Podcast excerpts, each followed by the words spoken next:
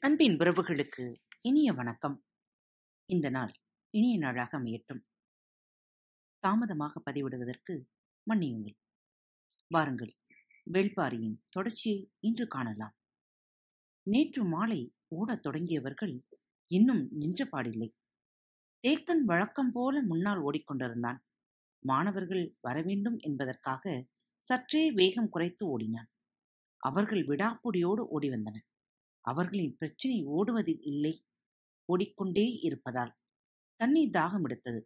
நீர் குடித்து கசப்பை விழுங்கும் துணிவு யாருக்கும் இல்லை. ஐந்து ஆண்டுகளுக்கு ஒரு முறை பூக்கும் சாமப்பூ கார்காலத்தில் தான் பூக்கத் தொடங்கும். அதன் பிறகே மாணவர்களை அழைத்து கொண்டு காடறிய புறப்படும் சடங்குகள் தொடங்குகின்றன.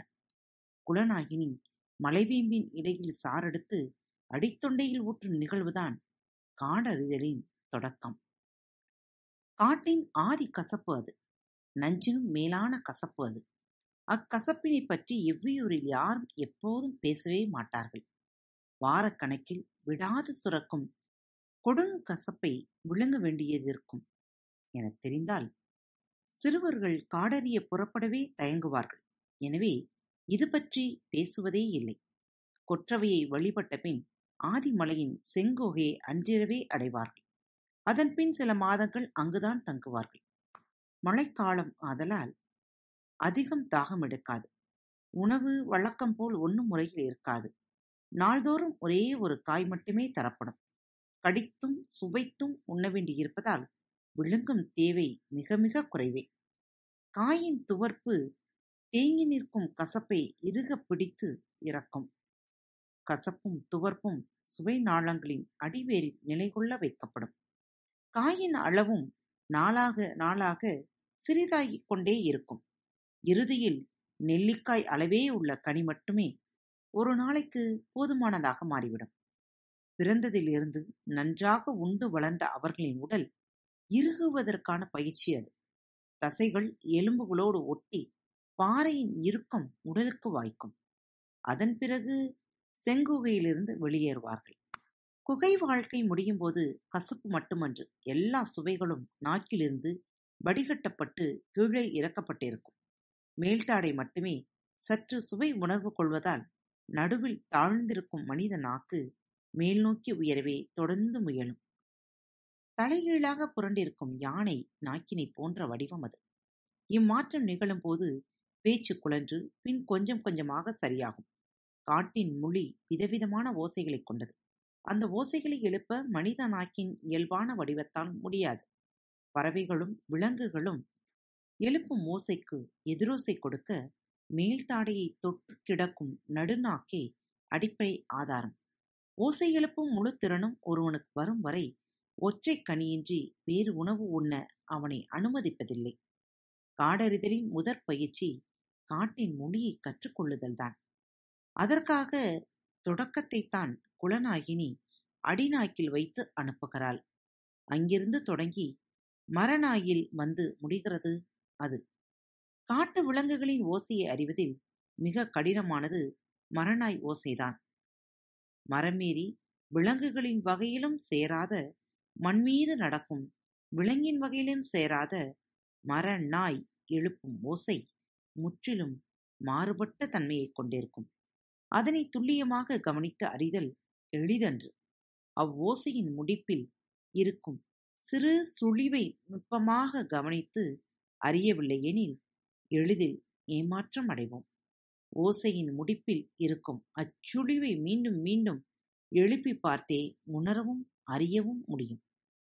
கீழ் வளைந்திருந்த நடுநாக்கு இப்பயிற்சியினால் மேல் நோக்கி எழுந்து பின் சமதளம் அடையும்.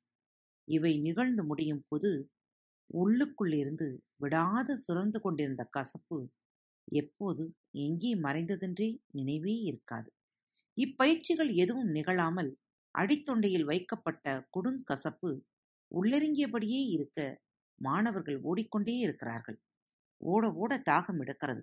நீரை அருந்தவோ வேறு உணவை உண்ணவோ முடியவில்லை. ஒரு மிடறு எச்சில் உள்ளே போனாலே கொடுங்கசப்பு உள்ளிறங்கும் என்பதை நினைத்து தேக்கன் மிகவும் கவலை கொண்டிருந்தான். அவர்களின் தொண்டைக் குழி முழுவதும் இந்நேரம் புண்ணாகியிருக்கும் இதுவரை காடறியப் போன மாணவர்கள் யாரும் கண்டிராத கொடிய சோதனையை இவர்கள் கண்டு கொண்டிருக்கின்றனர் இவர்களில் ஓட்டத்தை நிறுத்தச் சொல்லவும் முடியாது.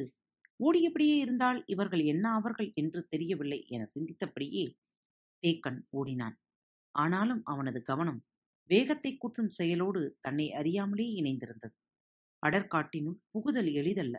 செடி கொடிகளை உழைக்கியும் அறுத்தும் முன்னகர நினைத்து எடுத்து வைக்கும் ஒவ்வொரு அடியும் நகர முடியாத பெரும் புதரி நோக்கியே நகர்த்திச் செல்லும் ஆபத்து உண்டு. இயற்கையின் தன்மைகளை துல்லியமாக அறிந்தவர்களாக அவர்கள் இருந்தனர். எனவே எக்காட்டுக்குள்ளும் நுழைந்து வெளியேறும் திறன் கொண்டிருந்தனர் காலம்பன் சரிவுகளின் கற்களில் உருளாமல் சரசரவன மேலே ஏறிக்கொண்டிருந்தான் அப்படிப்பட்டவனால் வேகமாக நடக்க முடியவில்லை. மற்றவர்கள் உதவி செய்தாலும் அவனால் ஒத்துழைக்க முடியவில்லை. ஆனாலும் அவனை விட்டுவிடக் கூடாது என்பதில் நால்வரும் உறுதியாக இருந்தனர். நன்றாக விடிந்து விட்டது. பின்னிக் கிடக்கும் மரக்கிடைகளுக்குள் ஊடுருவி கதிரவனின் ஒளிக்கதிர்கள் கீழ் இறங்கிக் கொண்டிருந்தன. நம்மை அவர்கள் பார்த்து விட்டார்கள். எனவே விரைவாக செல்ல வேண்டும். காட்டை அவர்கள் அளவுக்கு புரிந்தவர்கள் யாரும் இல்லை. எனவே அவர்களின் தாக்குதல் எப்படி இருக்கும் என கணிக்க முடியாது. எப்படி இருந்தாலும் நம்மை காட்டுக்குள் வைத்து ஒன்றும் செய்ய முடியாது என்று உள்ளுக்குள் எண்ணங்கள் ஓடியபடி இருக்க காளம்பன் வேகத்தை கூட்டிக் கொண்டே இருந்தான் வழியமைத்தபடி முன்னால் ஓடிக்கொண்டிருந்த காளம்பனுக்கு இக்காட்டில் ஏதோ ஒரு தன்மை வேறுபட்டிருப்பதாக தோன்றியது. என்ன என்பது புலப்படவில்லை. பின்னால் வருபவனின் முணங்குதல் சற்றே அதிகமானபடி இருந்தது. நூலாம்படையை கிழித்து விளக்குவதைப் போல கை விரல்களால் எவ்வளவு பெரிய மரக்கொடிகளையும் எளிதில் விளக்கி முன்னேறினான். நேரமாகிக் கொண்டே இருந்தது. காலம்பனின் கவனம் கூர்மை கொண்டதாக இருந்தது. மேலேறிக் கொண்டிருந்தவன் சட்டென நின்றான். பொழுது விடிந்ததிலிருந்து பறவைகளின் குரலோசை எதுவும் கேட்கவில்லை என்பதை கவனித்தீர்களா? மற்றவர்களுக்கும் அப்போதுதான் அது பிடிபட்டது. மேலே அண்ணாந்து பார்த்தபடி பார்வையை அங்குமிங்குமாக ஓடவிட்டன. செடி கொடிகளை விளக்கியும் செத்தைகளை மிதித்தும் வேக வேகமாக வந்து கொண்டிருந்ததால் பிற ஓசைகளை கூர்ந்து கவனிக்காமல் இருந்துவிட்டோம் என்று தோன்றியது.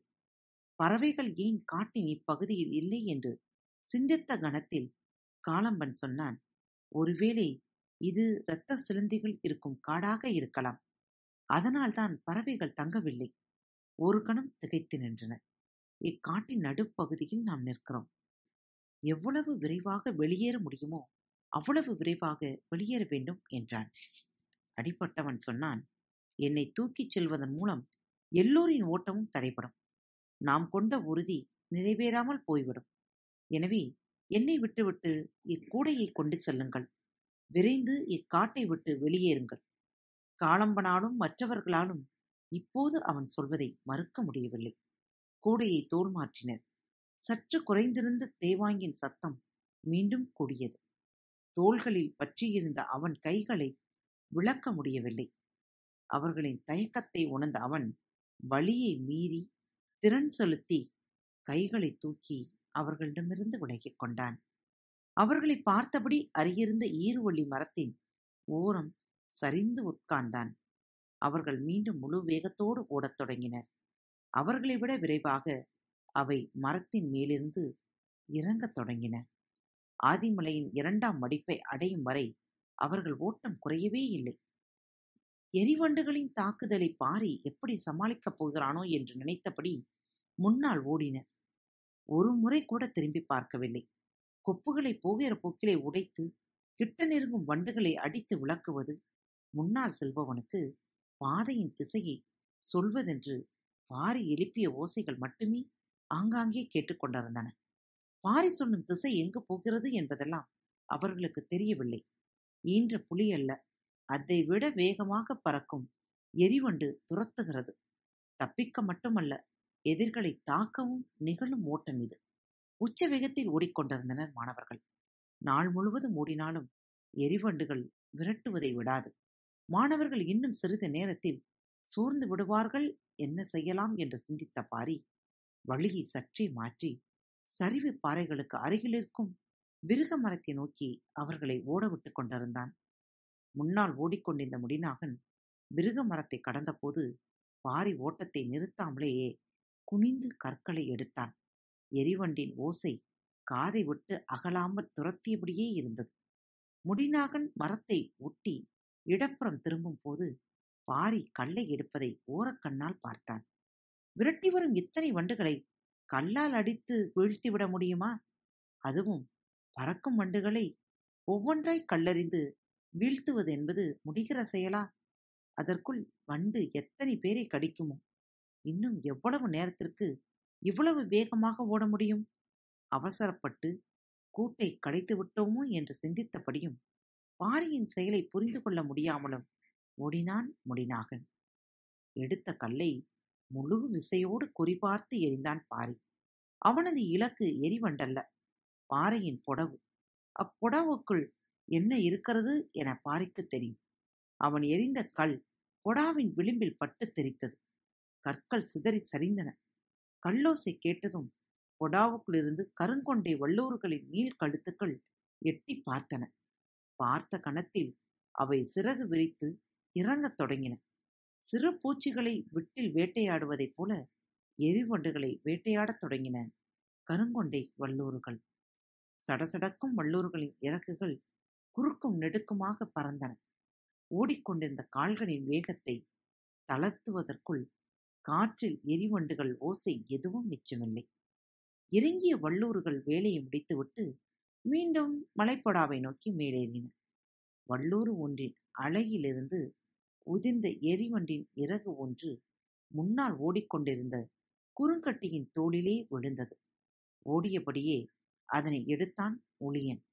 இன்னும் சிறிது நேரத்தில் பாரியின் வேட்டையும் இப்படித்தான் நிகழப்போகிறது.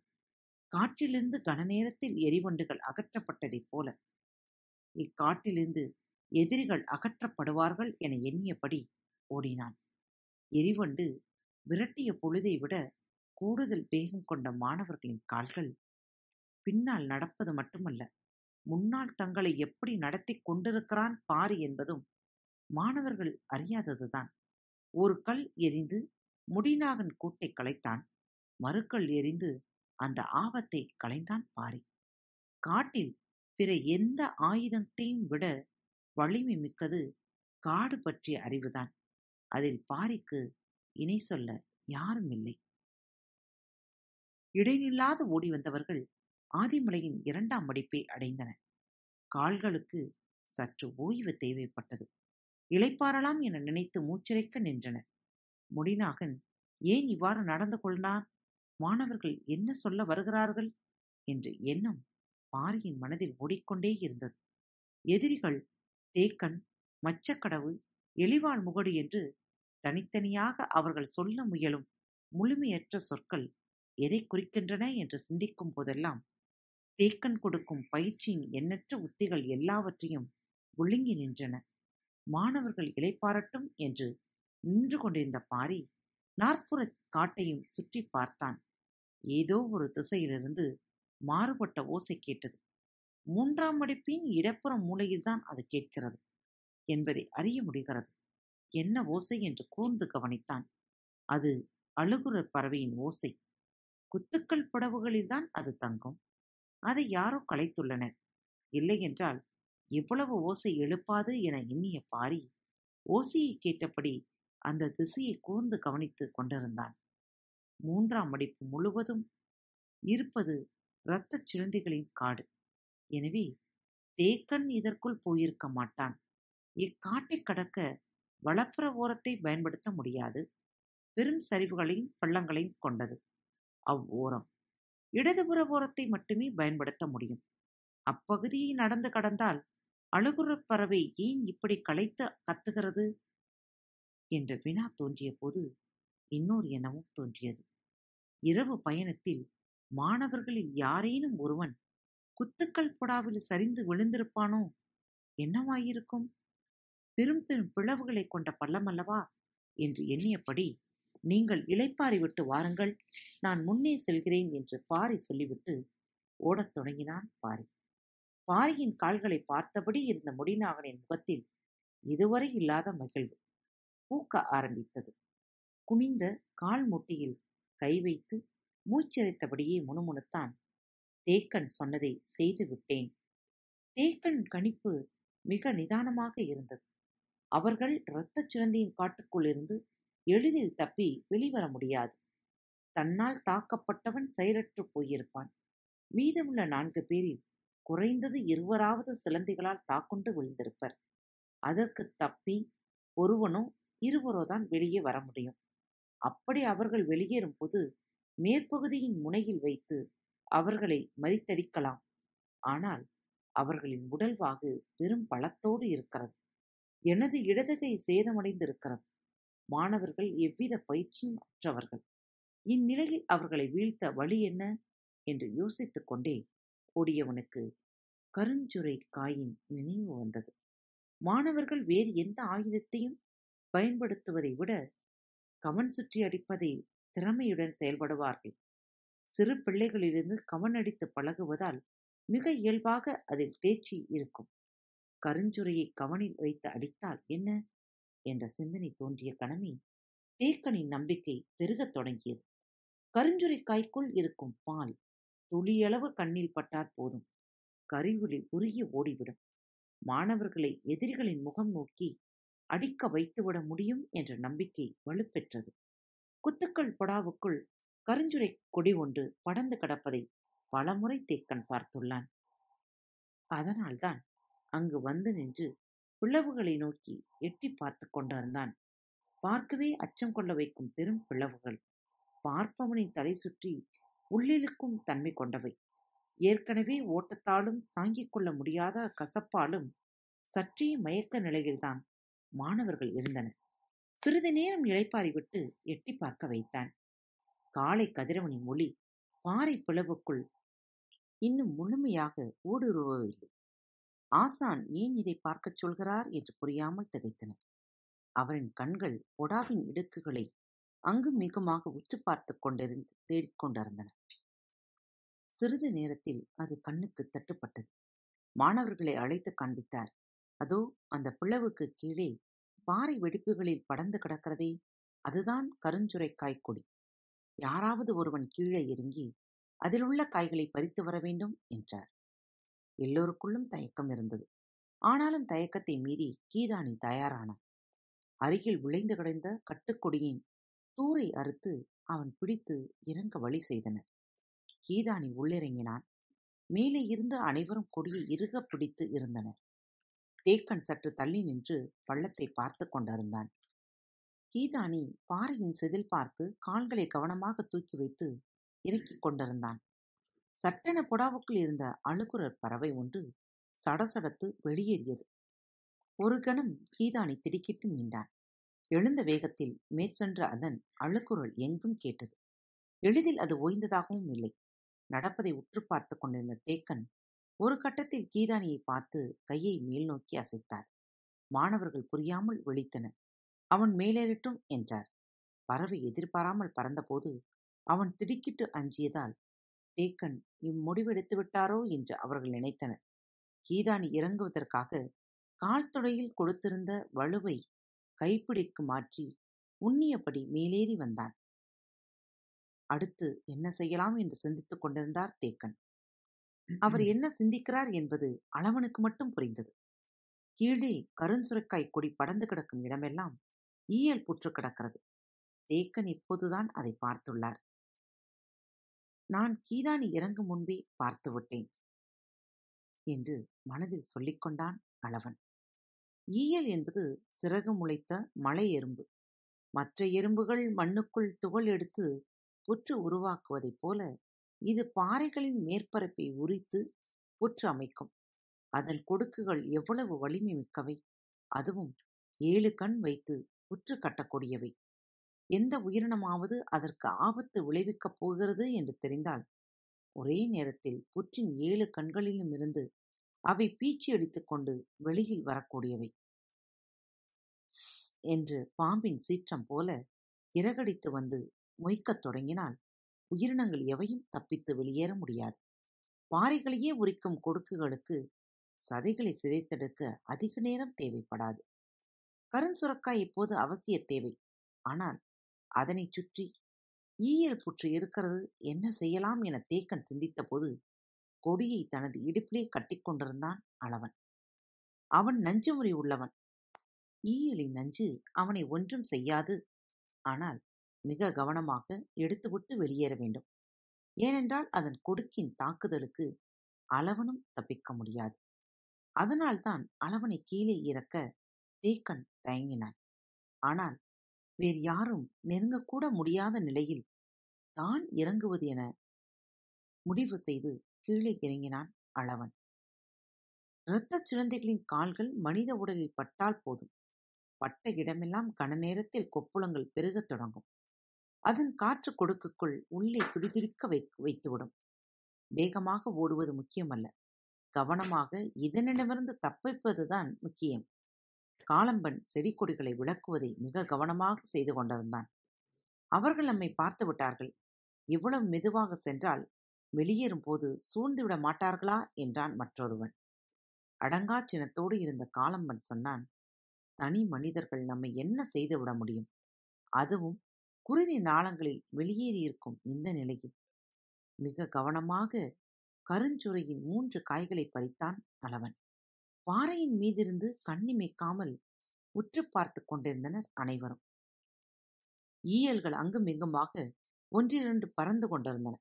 சில ஈயல்கள் புற்றுகளுக்கு உள்ளே போவதும் வெளியே வருவதுமாக இருந்தன. பறித்த காயை கவனமாக இடுப்பு துண்டிலே கட்டியபடி புற்றின் அப்பக்கம் எட்டி பார்த்தான் அளவன் அதன் ஒரு கண்ணுக்குள் பாம்பொன்று நுழைந்து கொண்டிருந்தது. ஈயல் புற்றுக்குள் பாம்பு போகாதே இது எப்படி போகிறது? என்று யோசிக்கும் போதுதான் அவனுக்கு பிடிபட்டது. ஈயல் தனது இறைக்காக பாம்பை கொண்டு உள்ளே செல் செல்கிறது என்று. ஒரு கணம் மனம் அதிர்ந்தது. அவன் கண்களின் நீல வளையங்கள் பூத்து அடங்கின. விரைவாக மேலேறுவோம் என முடிவு செய்து கையை காட்டியவுடன் மேலே இருந்தவர்கள் கொடியை சரசரவென இழுக்கத் தொடங்கினர். அவன் மேலேறிய வேகத்தில் இன்னொரு அழுகுரற் பறவை கத்தி பறக்கத் தொடங்கியது. இதன் குரல் முன்னதை விட அதிகமாக இருந்தது. அழுகுரற் பறவையின் ஓசையினாலோ வேறு காரணத்தினாலோ ஒன்றிரண்டு இயல்கள் மேல் நோக்கி வரத் தொடங்கின. அளவன் படுவேகமாக மேலேறி வந்து கொண்டிருந்தான். பாரி குத்துக்கள் பொடாவை நோக்கி ஓடி வரும் அழுகுரப் பறவையின் ஓசை மீண்டும் கேட்டது. ஏன் மீண்டும் மீண்டும் இது கத்துகிறது? அங்கு என்னதான் நடக்கிறது என குழம்பிக் கொண்டிருக்கையில் வனப்புற காட்டுக்குள்ளிருந்து உயிர் போக ஒரு மனிதன் கத்தும் ஓசை கேட்டது. ஓடி வந்து கொண்டிருந்த பாரி இருபுறமும் இருந்து வந்த ஓசைகளை கேட்டு திகைத்து நின்றான். அழுகுற பறவையின் குரலை விட கதரும் மனித குரல் அவனது கவனத்தை ஈர்த்தது. காத்திருங்கள். பரம்பின் குரல் மீண்டும் ஒழிக்கும் அன்பு நேயர்களில் பாரத் வலையொலி பக்கத்தை தேர்ந்தெடுத்து கேட்டுக்கொண்டிருக்கும் உங்கள் அனைவருக்கும் மனம் நிறைந்த வாழ்த்துக்கள். நன்றிகளும். பாரத் வலையொலி பக்கத்தின் நிகழ்ச்சிகள் உங்களுக்கு பிடித்திருந்தால் மறவாமல் லைக் ஷேர் மற்றும் சப்ஸ்கிரைப் செய்யுங்கள். நிகழ்ச்சிக்கான மதிப்பெண்களை ஸ்டார் உடவத்தில் மறவாமல் கொடுங்கள். நிகழ்ச்சி பற்றிய கருத்துக்கள் இருப்பின் கீழே குறிப்பிடப்பட்டுள்ள இமெயில் முகவரிக்கு அல்லது உங்களது மெசேஜ் பாக்ஸில் ரெக்கார்ட் செய்தோ தாராளமாக அனுப்புங்கள். உங்களது கருத்துக்கள் தான் இந்த நிகழ்ச்சி மேலும் மேலும் வளர உதவி செய்கிறது. மறவாமல் எழுதி அனுப்புங்கள். இப்படிக்கு உங்கள் அன்பு தோழி. Thank you.